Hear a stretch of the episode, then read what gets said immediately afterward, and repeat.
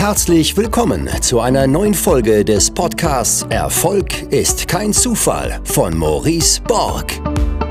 Du wirst in diesem Podcast von den Learnings erfolgreicher Unternehmer, Investoren und anderen inspirierenden Persönlichkeiten profitieren. In Experteninterviews bespricht Maurice Borg mit seinen Gästen das Wichtigste rund um die Themen Aktien, Immobilien, Steuern, Vermögensaufbau und Persönlichkeitsentwicklung. Und jetzt viel Spaß bei der neuen Folge.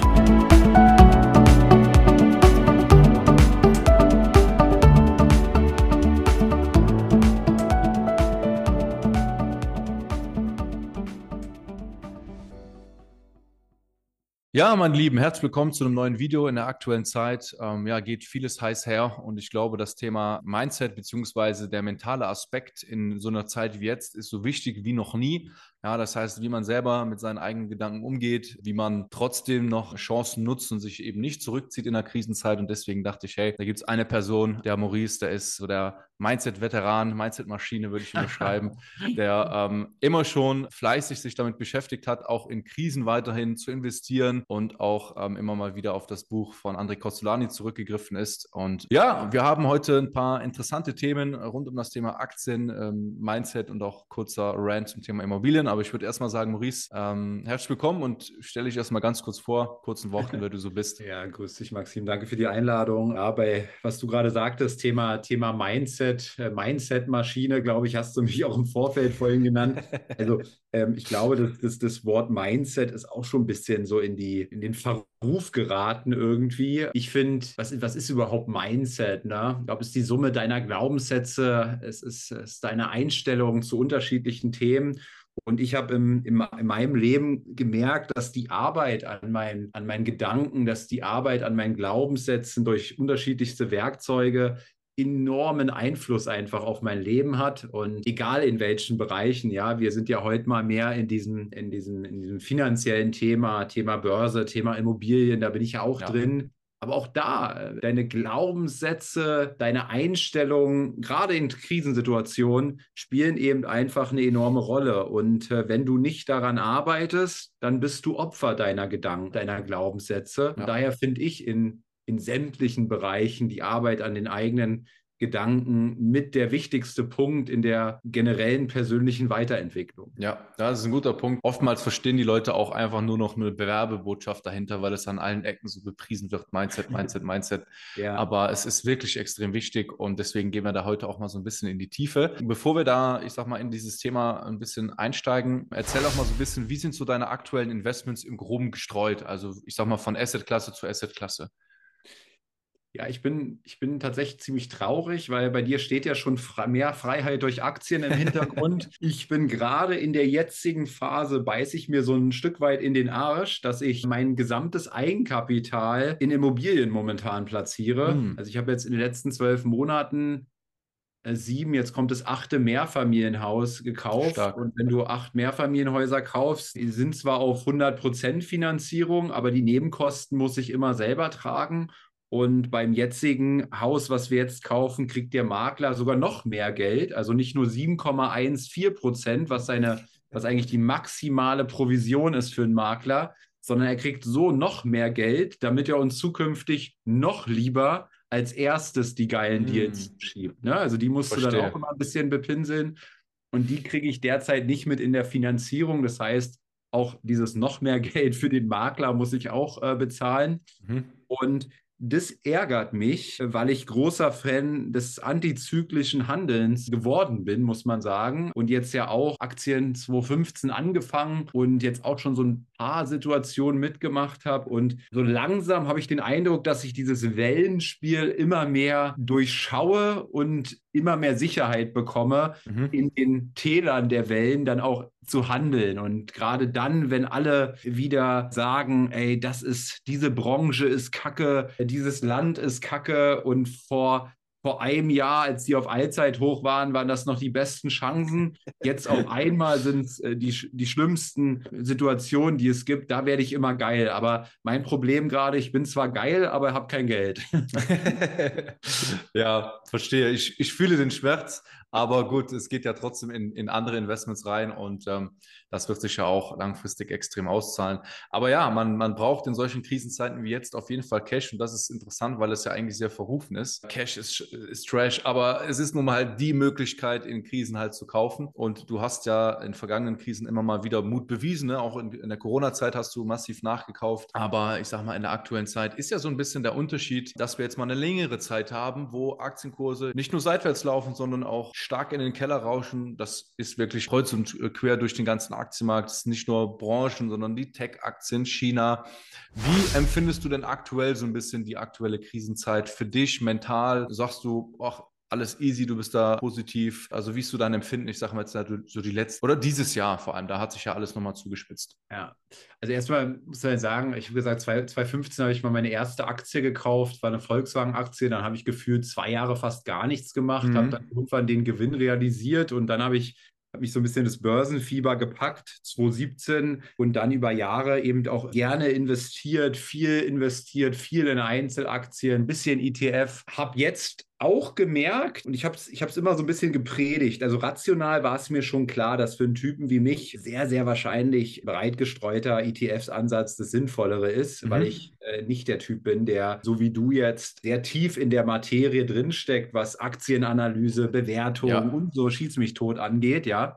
Ähm, mir gefiel aber immer irgendwie der Gedanke, ähm, partizipiert zu sein an Unternehmen, die ich selber gut finde. Und jetzt habe ich ja nicht besonders viele Krisen mitgemacht. Ich habe einmal, ich glaube 2019 war es, um, um die Weihnachtszeit, da ging es mal so 15 Prozent runter oder so. Ja, das da war 2018.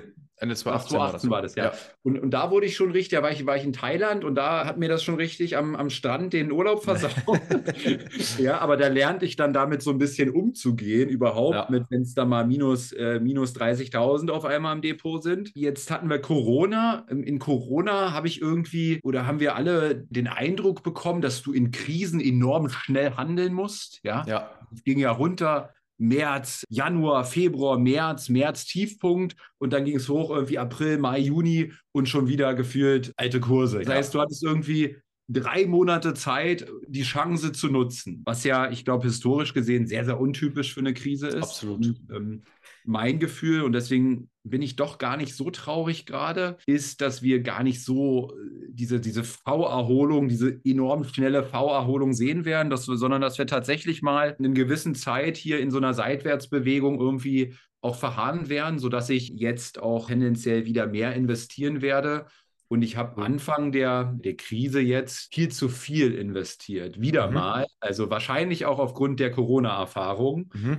Ähm, da habe ich dich auch beobachtet. Du bist da immer mit sehr viel Ruhe dabei. Ähm, ähm, und ich noch viel, viel zu emotional. okay, spannend.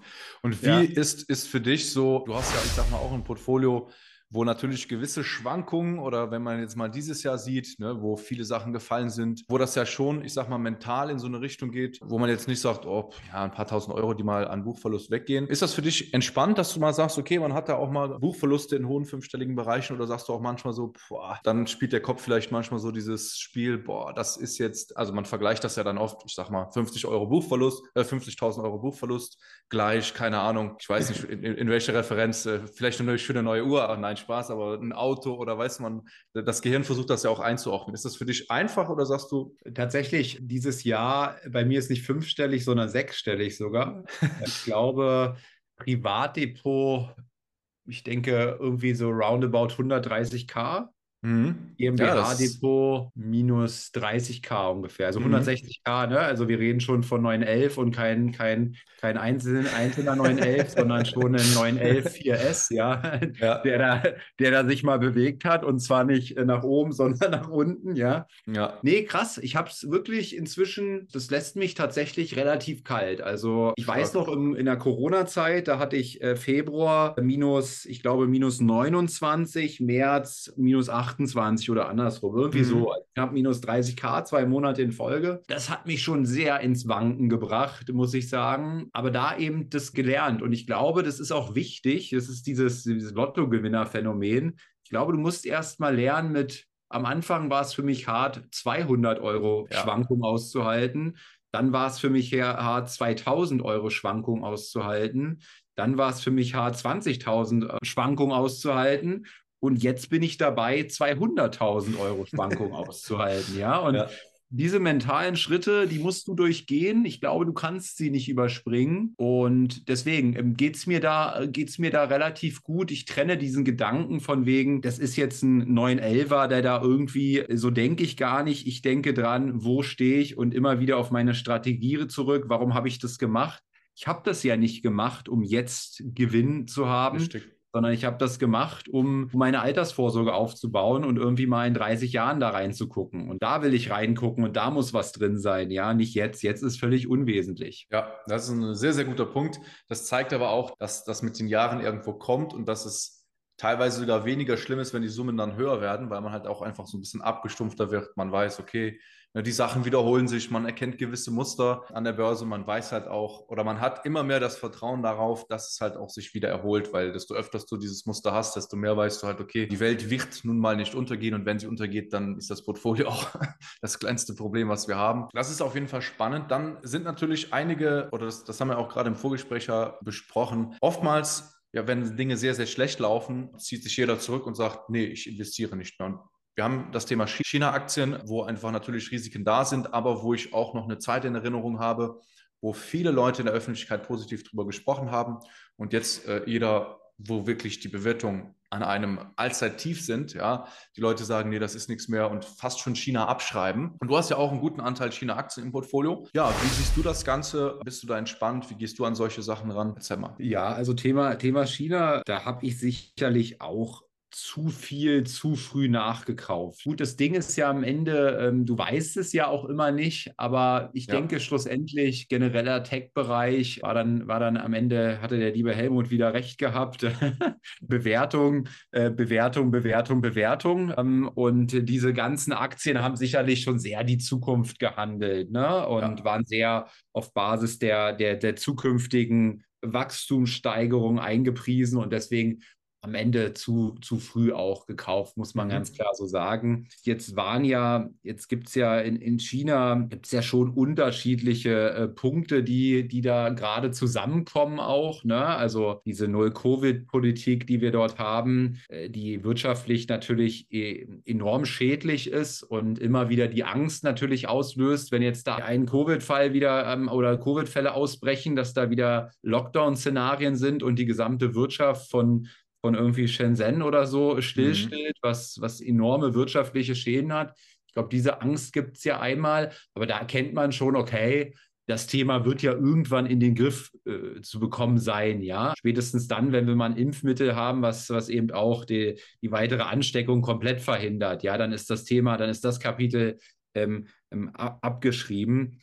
Ähm, was haben wir noch? Dann haben wir sicherlich politisch, muss ich sagen, das ist äh, das, das Ding, was ich am wenigsten einschätzen kann. Ne? Der, ja. der kann ja schon sagen, der Diktator dort, ja. Und mhm. äh, der Kommunismus ist für mich eine Form, den ich nicht sonderlich gut einschätzen, einordnen kann. Ich versuche immer rational mir das zu ergründen, dass das quasi Taiwan, also die größte Angst ist ja fast, dass sie Taiwan äh, kriegerisch äh, einnehmen wollen. Korrekt, ja. Und Taiwan ist eine Festung. Also Taiwan wird China nicht in zwei Tagen platt machen und dann hat sich der Bums, sondern das ist eine Festung, die sich über Jahrzehnte als Festung auch aufgebaut hat. Und das wäre ein langer Krieg, ähm, meiner Ansicht nach. Dieser lange Krieg hätte wirtschaftlich immense Folgen äh, für China, die sie mhm. um Jahre, wenn nicht vielleicht sogar ein Jahrzehnt oder so zurückwerfen würden. Und deswegen glaube ich, zumindest zur jetzigen Zeit nicht an äh, einer Invasion von China, weil sie gerade viel zu teuer wäre. Vielleicht in ja. zehn Jahren, keine Ahnung, wenn sie da woanders nochmal stehen und so weiter. Mhm. Aber gerade glaube ich nicht daran. Aber ich sage auch ganz oft das Wort Glauben und das hat mich äh, so das letzte Jahr auch sehr zum Umdenken nochmal äh, bewegt. Also jetzt glaube ich das und investiere weiter in China, beziehungsweise halte China ähm, da, ja. daher, ja, weil ich diese mhm. Aspekte alle für reparabel halte und ähm, letztendlich, wo kein Risiko, da auch keine Rendite, hier etwas höheres äh, Risiko. Dementsprechend vermute ich die nächsten zehn Jahre ab Zeitpunkt heute eine höhere Rendite in China als zum Beispiel in den USA, weil eben aber auch das Risiko höher ist. Ne? Also das, das ja. geht, immer, geht immer einher, glaube ich. Und was ich sagen würde, Leute, da, da steckt jetzt viel Glauben hinter und ähm, auch Thema Thema Meta finde ich auch schön. Auch eine große Position von mir. Ja. Und da ist ja jetzt die Situation so, dass Mark Zuckerberg stark an das Metaverse glaubt und ich mhm. glaube, er plant 100 Milliarden nochmal zu investieren in diese Metaverse-Idee. Und ich muss als Investor jetzt einordnen können, hm, ist das jetzt eine gute Idee oder nicht? Ja. Und da muss ich wirklich sagen, da fehlt es mir dann irgendwann auch. Also ich kann sagen, der hat in der Vergangenheit einen geilen Job gemacht, äh, Trends zu erkennen. Ne? Thema WhatsApp-Kauf, ja, Thema Kauf von Instagram. Da hat er total die Potenziale erkannt, relativ früh nicht so viel Geld mehr zahlen müssen. Also gut, waren 16 Milliarden bei WhatsApp, ja. dann glaube ich eins oder zwei bei Instagram, aber letztendlich ja absolute Schnäppchen, wenn man es im Nachgang Absolut in, äh, bewertet. Aber die hatten auch beide schon den Proof of Concept. Metaverse, weiß ich nicht, ob das schon Proof of Concept hat mit, mit 300.000 Nutzern weltweit, ist das nichts, ne? Ja. Ähm, also, und ich, was sagen wollte, ich als Einzelinvestor stehe jetzt immer wieder vor dir Aufgabe zu bewerten, machen die da einen richtigen Schuh. Und das führt mich immer mehr zu der Erkenntnis, dass ich sage, mir als Unternehmer fehlt die Zeit, mich damit auseinanderzusetzen, weil mein Hebel woanders viel größer ist. Also wenn ich jetzt mich damit beschäftige und ich habe ja jetzt schon ein Depot mit 500.000, 600.000 Euro, mhm. habe ich einen Hebel von 500.000, 600.000 Euro. Wenn ich den über die Marktperformance meinetwegen schmiede, über einen ETF mit, keine Ahnung was die haben, wirst du besser wissen, 7%, ja, ähm, ähm, irgendwie auf die letzten zig Jahre. Wenn ich jetzt gut bin, wie viel kann ich da rausholen? Naja, vielleicht, das schaffen wir ja schon wenige, 2% mehr oder 3% im, im Jahr. Was heißt das? 2% auf 500.000 sind 10.000 im Jahr. Was ja. muss ich dafür tun, um sicher, also sicher ist da gar nichts, aber um 10.000 Euro, wie viel Zeit muss ich investieren? Und da merke ich, meine Zeit ist woanders, hat einen viel, viel stärkeren Hebel. Wenn ich mal sauber mein Unternehmen aufbaue, ist es Multimillionen wert, ja? Ja da meine Absolut. Zeit platziere, da habe ich den Geldhebel. Ja. Deswegen glaube ich, wir jetzt hier zusammengehen in die, in die Arbeit und du mir deine Strategie aufsetzt. Du müsstest für mich eine Strategie aufsetzen, die sehr zeitschonend ist, die dafür sorgt, ja. dass ich meine Zeit da rein investiere, wo ich wirklich Kohle verdiene. Und auf jeden Fall. Und auf jeden Fall. Bei vielen anderen ist ja noch mal viel kleiner der Hebel. Ja, manche machen sich ewig Gedanken, ob sie jetzt 4,50 Euro oder 6,79 Euro Dividende bekommen. ja, das stimmt, ja, das stimmt. Das, ja. das, ist Zeitverschwendung aus meiner Sicht. Absolut. Also ich, ich habe da ja auch den Blick, ich sage mal, nach über 300 Kunden aus unterschiedlichen Segmenten. Ne? Ähm, auch viele Unternehmer, die eben genau dieses, diesen Punkt haben wie, wie du. Ne? Und deswegen ist eigentlich selbst bei angestellten Leuten, man denkt, die haben mehr Zeit, aber die haben auch keine Zeit. Die haben die Kinder, dann haben sie ihre Sportart, dann haben sie die Beziehung, die gepflegt werden muss.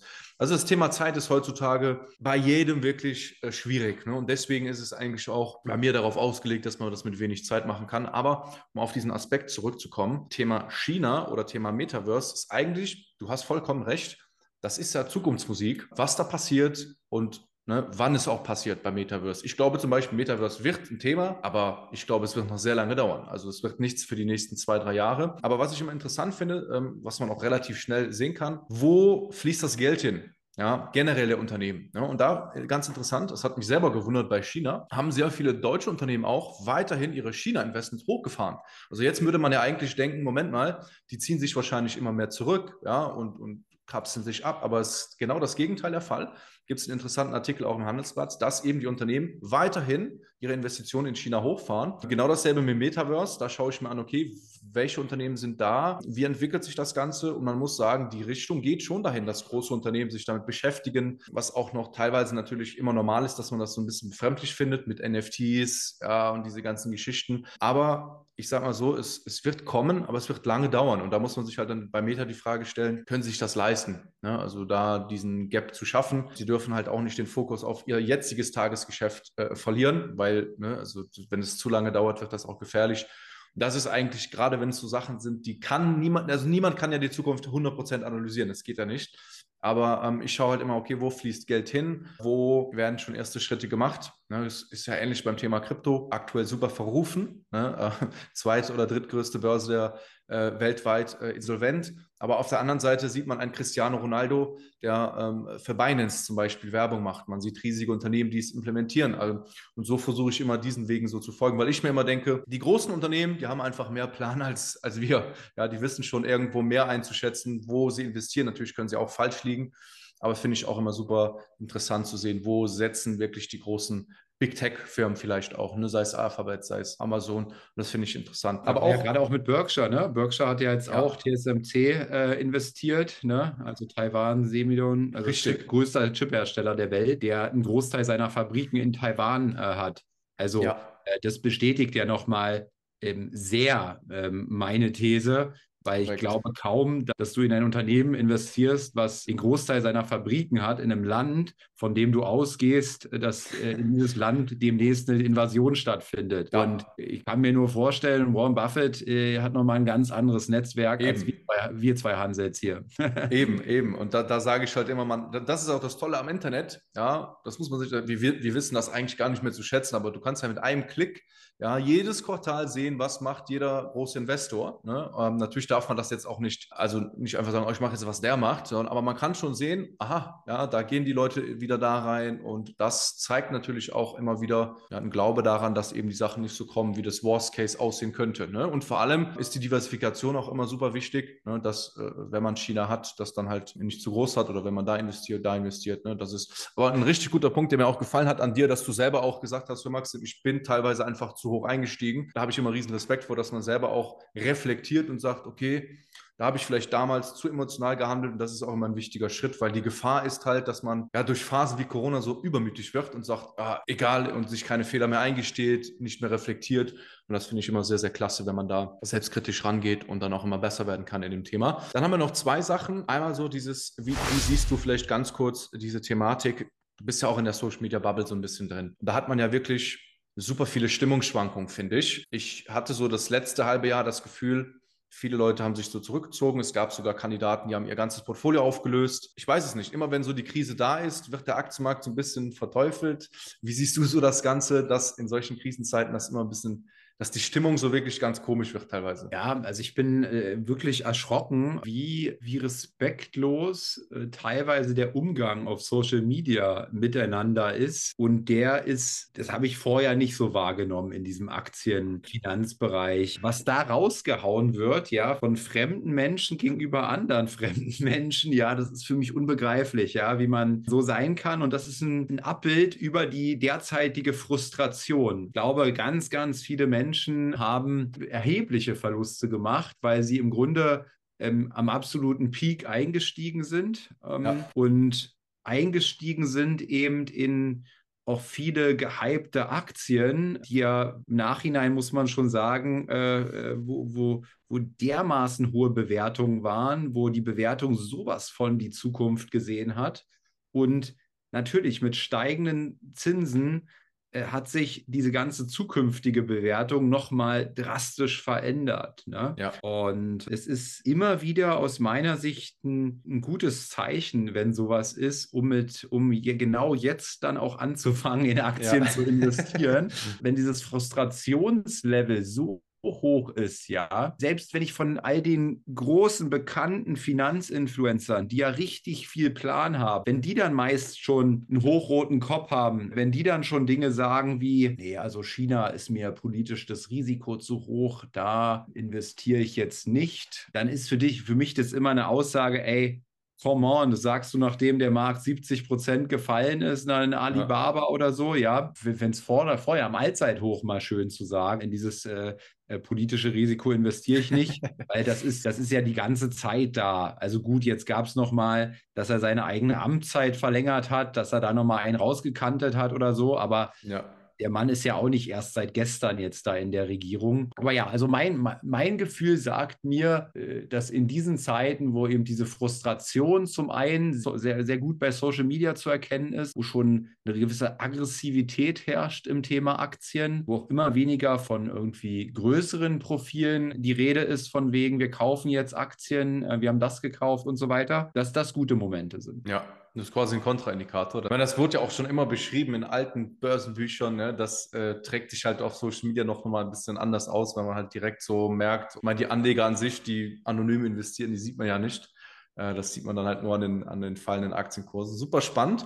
Und dann noch eine äh, abschließende Frage zum Thema Immobilien. Du hast es eben gesagt, steigende Zinsen ist natürlich für den Aktienmarkt erstmal nie erfreulich. Du bist aber, ähm, wie wir am Anfang gehört haben, sehr motiviert in Immobilien weiter am Investieren. Wie siehst du das Ganze perspektivisch? Ist das grundsätzlich ähm, einfach nur vielleicht eine kleine Verschiebung der, der Rechnung des Einkaufspreises bei Immobilien? Oder sagst du, als Investor ist es trotzdem noch super interessant? Ich denke ja, sonst würdest du ja nicht investieren. Vielleicht kannst du da einen ganz kleinen Einblick geben in das Thema. Ja, also es ist, ist, natürlich schon ein hartes, ein hartes Brot, ne? wenn du vorher ähm, in der Kalkulation einen Zinssatz äh, stehen hattest von 1,5 Prozent ja. und jetzt hast du, ich habe jetzt ein aktuelles Kreditangebot für eine GmbH 4,4 Prozent. Ne? Das heißt, da stehen irgendwie mal äh, 3 Prozent mehr auf dem Zettel. Hm. Wenn du jetzt überlegst, Krass. meinetwegen, die Kreditsumme liegt bei einer Million, dann heißt das eine Mehrbelastung von 30.000 Euro pro Jahr, wenn du diese eine Million finanzierst. Ne?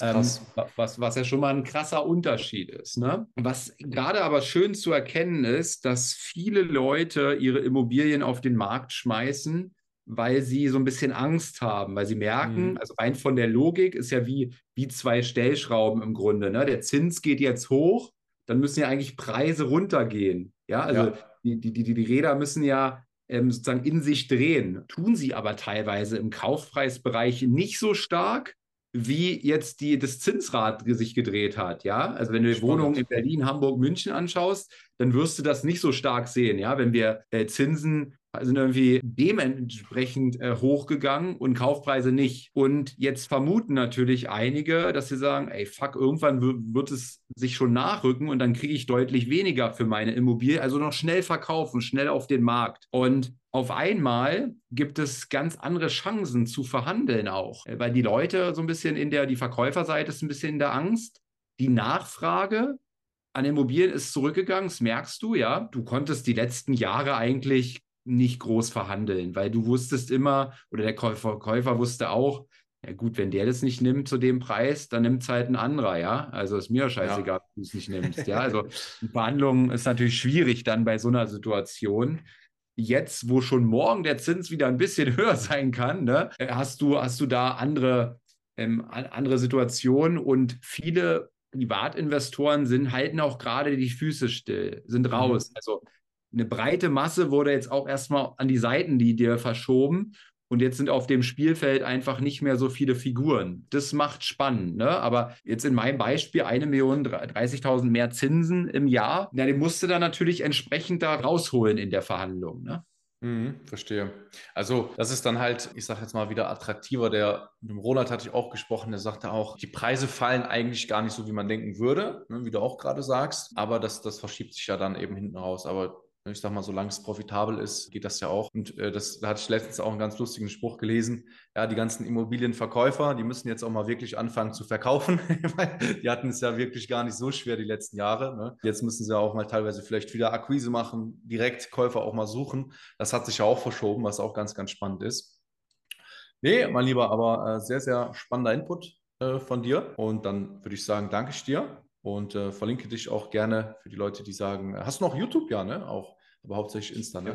YouTube hau ich, habe immer ja auch einen Podcast, Erfolg ist kein Zufall heißt der. Und dort haue ich dann hin und wieder, wenn ich Instagram Lives mache, die auch in den YouTube-Kanal. Aber ich sehe mich jetzt da weniger als, äh, als, als YouTube, sondern nutze das so ein bisschen mit, ähm, ja. was ich sehr aktiv, aber auch nicht muss ich wieder mehr machen. Mein Podcast Erfolg ist kein Zufall. Und dann habe ich noch einen Podcast zum Thema Steuern. Heißt Stimmt. Steuern machen Spaß, mache ja. ich zusammen mit meinem Steuerberater. Da will ich einfach mehr, ja, mehr Spaß am Thema Steuern vermitteln, weil ich glaube, mhm. es ist ein super wichtiges Know-how. Steuern ist deine größte Ausgabenposition in deinem Leben. Ja, deine ja. größte Ausgabenposition in deinem Leben und du beschäftigst dich nicht mit. Wie kann das sein? Ja, du beschäftigst dich irgendwie mit dem Supermarktkatalog und überlegst dir, äh, wie kann ich äh, Blutleberwurst für 1,89 statt für 2,29 kaufen. Aber da, wo du den fetten Hebel hast, ja, wieder die Konzentration auf die richtigen Hebel im Leben, da, wo du den fetten Hebel hast, da sagst du, nee, das source ich mal aus an irgendeinen Steuerberater, der scheiße ist. Ähm, die meisten sind scheiße, wie in jeder Berufsgruppe sind die meisten mhm. scheiße und ganz, ganz wenige nur, nur outstanding. Und die Wahrscheinlichkeit, dass du jemand hast, der outstanding ist, dann meist gering, ja. Deswegen, also da will ich so ein bisschen mehr ähm, da reingehen in die Nummer, ähm, da ein Wissen einfach transferieren und mit Spaß. Mega. Und ja, ansonsten Instagram steht bei mir so ein bisschen, bin ich auch äh, mit, mit großer Leidenschaft, kostet viel Zeit äh, dabei. Mhm. Also da auch gerne folgen. Buch, Buchauszüge sind da so mein Thema und unternehmerische Learnings, ja. Das ist cool. Ja. Ich sehe auch immer fleißig deine Reels, die werden mir auf jeden Fall angezeigt. Gefallen ja, da bin immer. ich aber, da, da, ja, ich bin da irgendwie, ich glaube, meine Wirkung vor der Kamera ist zu aggressiv. also ich bin einfach, also da, da, muss ich sagen, dass das, das Thema Reels, das ähm, äh, das finde ich sehr schwer, aber ich mag das ja auch an so Dingen an mir zu arbeiten und mal ja. zu gucken. Und das gelingt mir noch nicht so, wie ich es gerne hätte, aber ja, nur daran wächst man ja am Ende. Ja, auf jeden Fall. Immer wenn ich konzentriert bin, gucke ich so aggressiv. Keine Angst. Musst du so, Disclaimer, ich beiße nicht. ja. ja. sehr nice. Ja, cool. Auf jeden Fall mal gerne vorbeischauen bei Maurice. Livestreams habe ich auch mal wieder vor, öfters zu machen. Können wir ja auch noch mal einen machen. Vielleicht ja. unseren legendären äh, Jahresabschluss-Livestream. Das machen wir jetzt eigentlich schon fast seit zwei Jahren. Das das wäre interessant, vor allem auch. Den haben wir letztes Jahr aber vergessen. Den wollten wir machen, haben wir aber nicht. Ich glaube, den haben wir, doch, den haben wir gemacht. Echt? Da habe ich nämlich noch eine PDF danach rausgehauen, die die ah, Leute ja, sich, cool. Na, das ist doch nice. Ja. Dann lass den auf jeden Fall machen, ja.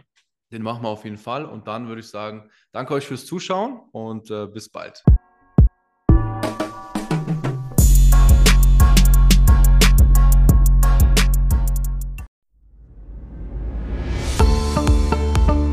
Das war eine weitere Folge des Podcasts Erfolg ist kein Zufall von Maurice Borg.